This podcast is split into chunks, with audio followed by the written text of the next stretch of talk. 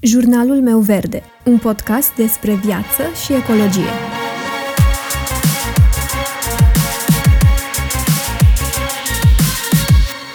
Bună, eu sunt Alexandra și tu asculți Jurnalul meu verde, un podcast despre viață și ecologie.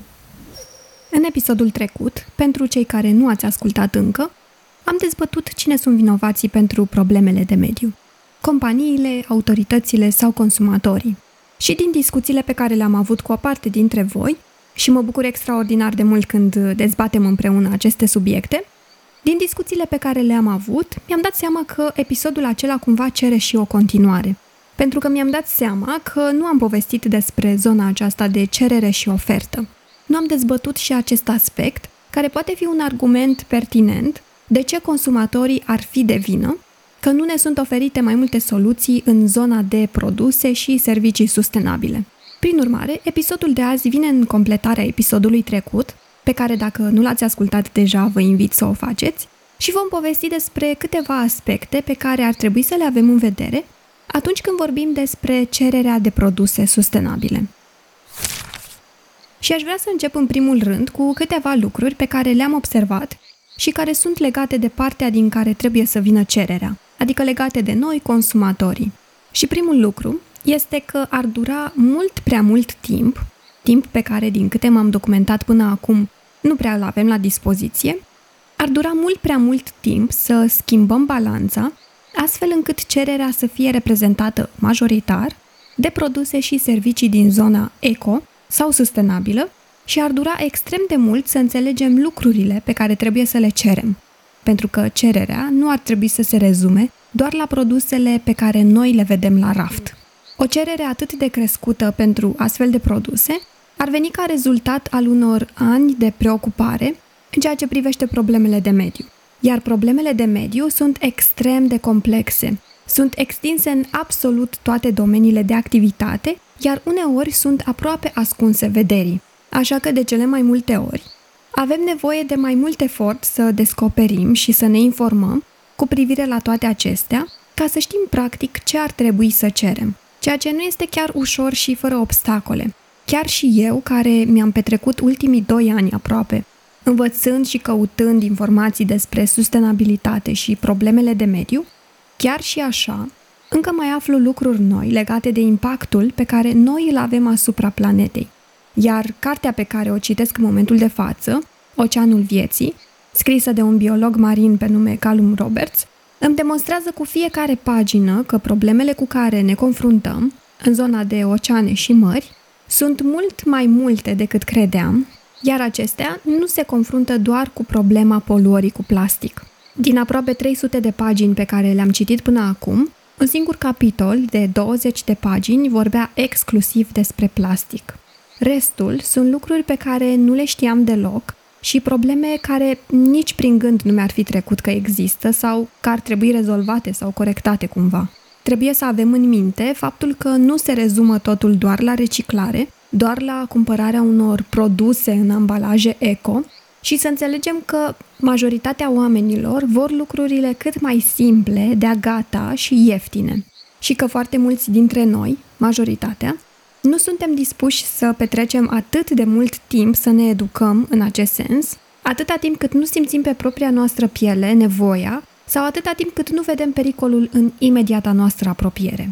Și chiar dacă ne-am educat îndeajuns încât să cerem mai multe produse eco, realitatea este că am ajuns ca societate într-un punct în care trebuie să cerem nu doar produse și servicii eco, ci și legi naționale și internaționale. Doar comerțul cu produse eco nu va rezolva problemele cu care ne confruntăm, decât într-un procent prea mic, poate, și mult prea târziu față de cât de rapid avem nevoie de toate acestea. Iar al doilea lucru pe care aș vrea să-l menționez la capitolul consumatori și cerere este că cererea nu reflectă întotdeauna adevărata nevoie a noastră ca specie pentru a putea supraviețui mai multe generații de acum încolo. Iar faptul că noi consumăm exagerat la nivel global de zeci de ani confirmă acest lucru. De multe ori fie suntem manipulați, fie nu ne-am educat suficient sau ne-am educat superficial în ceea ce privește zona aceasta de sustenabilitate. Sunt mai multe motive. În plus, totul se învârte majoritar în jurul profitului și nu luăm în calcul și bunăstarea pe termen lung și a generațiilor viitoare. Suntem atât de preocupați să creștem economia cu orice risc. Iar de cele mai multe ori, nici nu vedem pericolele la care ne expunem, așa cum spuneam și mai devreme. Așa că nu putem să ne bazăm exclusiv pe acest argument, după părerea mea. Argumentul că nu există cerere. Iar cel mai simplu exemplu pe care îl pot da aici este următorul. Dacă cererea ar fi să vandalizăm planeta în următoarele trei zile, să dăm foc pur și simplu planetei, ceea ce nu suntem uh, departe de a face, dacă asta ar fi cererea, asta nu înseamnă, cel puțin nu din punctul meu de vedere, asta nu înseamnă că și este o idee bună. Însă, să spunem că în ciuda acestor condiții enumerate mai devreme, reușim să creștem cererea ceea ce într-o oarecare măsură a început deja să se observe prin produsele care apar la raft. Însă, nu este suficient.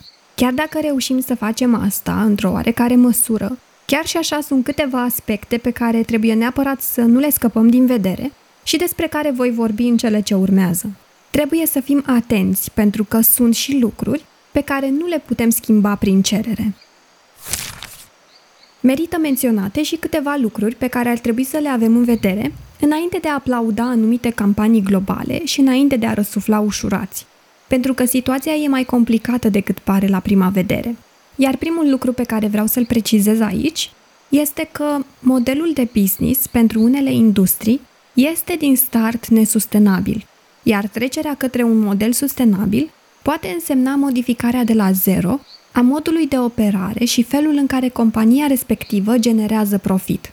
De exemplu, în fast fashion. Gândiți-vă cât de multe trebuie schimbate. Practic trebuie să schimbe tot. Producție, și aici mă refer la sursele materialelor, tipul de materiale, abordarea pe care o au vis-a-vis de muncitorii din fabrici, cantitatea de haine produse și așa mai departe. Trebuie să transforme modelul logistic, Poate să deschidă mai multe fabrici locale pentru a evita emisiile de carbon rezultate în urma transportului. Și trebuie să schimbe până și modul în care operează pe partea de business până la urmă și să nu se bazeze pe un model de consum care să presupună consumul excesiv și des și să se concentreze mai degrabă pe produse durabile, pe un model de economie circulară și așa mai departe. Iar asta ne duce la următorul punct, care explică de ce nu am văzut astfel de acțiuni masive până acum în zona aceasta, și anume faptul că aceste schimbări pot fi parte dintr-un proces extrem de costisitor. Iar asta explică de ce marile companii s-au axat până acum, cel puțin, pe campanii răslețe. Asta explică de ce nu dau semne să schimbe modul în care operează, pentru că ar fi extrem de costisitor și ar fi un cu totul alt business. Acesta este unul dintre motivele pentru care vedem cazuri de greenwashing, pentru care companiile poluează la greu, dar fac campanii de împădurire, poate. Motivul pentru care soluțiile pe care le vedem de multe ori sunt de fapt doar de ochii lumii. Chiar dacă cererea de produse sustenabile va crește, asta nu garantează transformarea businessurilor în unele sustenabile, pentru că de asta avem nevoie. Sustenabilitate în business pe de-a întregul nu să vedem sustenabilitate doar în produsul final, pentru că oricum nu mai este sustenabil dacă stăm să ne gândim. Riscăm să avem parte de soluții superficiale, ceea ce și putem observa deja. Doar mici categorii eco adăugate, câte un produs aici colo timid, câte un produs dintr-o anumită categorie, însă de la companiile mari, de cele mai multe ori nimic ce să iasă cu adevărat în evidență sau să aibă un real impact. Iar toate acestea se întâmplă deja în speranța că este suficient pentru a satisface cererea actuală, fără a fi nevoie de eforturi ulterioare. Toate cele spuse mai devreme nu vin să desfințeze ideea de cerere și ofertă, ci ce vreau eu mai degrabă să spun este că nu este suficient doar să creștem cererea. Da, este foarte important să jucăm și această carte, să cerem, să facem baz, cum se spune, să vorbim mai mult despre asta. Însă asta să vină la pachet, să zic așa, și cu acțiuni din partea autorităților și cu acțiuni pe bune din partea companiilor. Este extrem de important să conștientizăm că subiectul este atât de complex, lucrurile pe care trebuie să le ajustăm, să le transformăm în sustenabilitate, sunt atât de multe și diverse și de cele mai multe ori nici măcar nu țin de noi. Așa că nu este suficient și îndeajuns de rapid să jucăm doar această carte. Nu putem să ne ascundem după deget la nesfârșit și să spunem nu există cerere. Câteodată companiile ne fac să credem asta, să arunce problema în grădina noastră prin această gândire, pentru că asta evită destul de multe costuri și din partea lor. Suntem într-un punct în care trebuie să colaborăm între noi pentru un bine comun, să înțelegem partea pe care fiecare dintre noi, companii, autorități, consumatori, trebuie să o facă. Pentru că până la urmă, despre existența noastră dezbatem aici, despre existența noastră peste 20-30 de ani, despre viitorul copiilor și nepoților noștri. Viitor care, conform datelor de la momentul de față, este în pericol, deși vrem să recunoaștem sau nu. Așa că ar fi cazul să nu mai fim de acord să distrugem planeta încetul cu încetul, doar pentru că nu există suficientă cerere ca să o salvăm. Îți mulțumesc dacă m-ai ascultat până aici și sper să mă ascult și următoarea dată.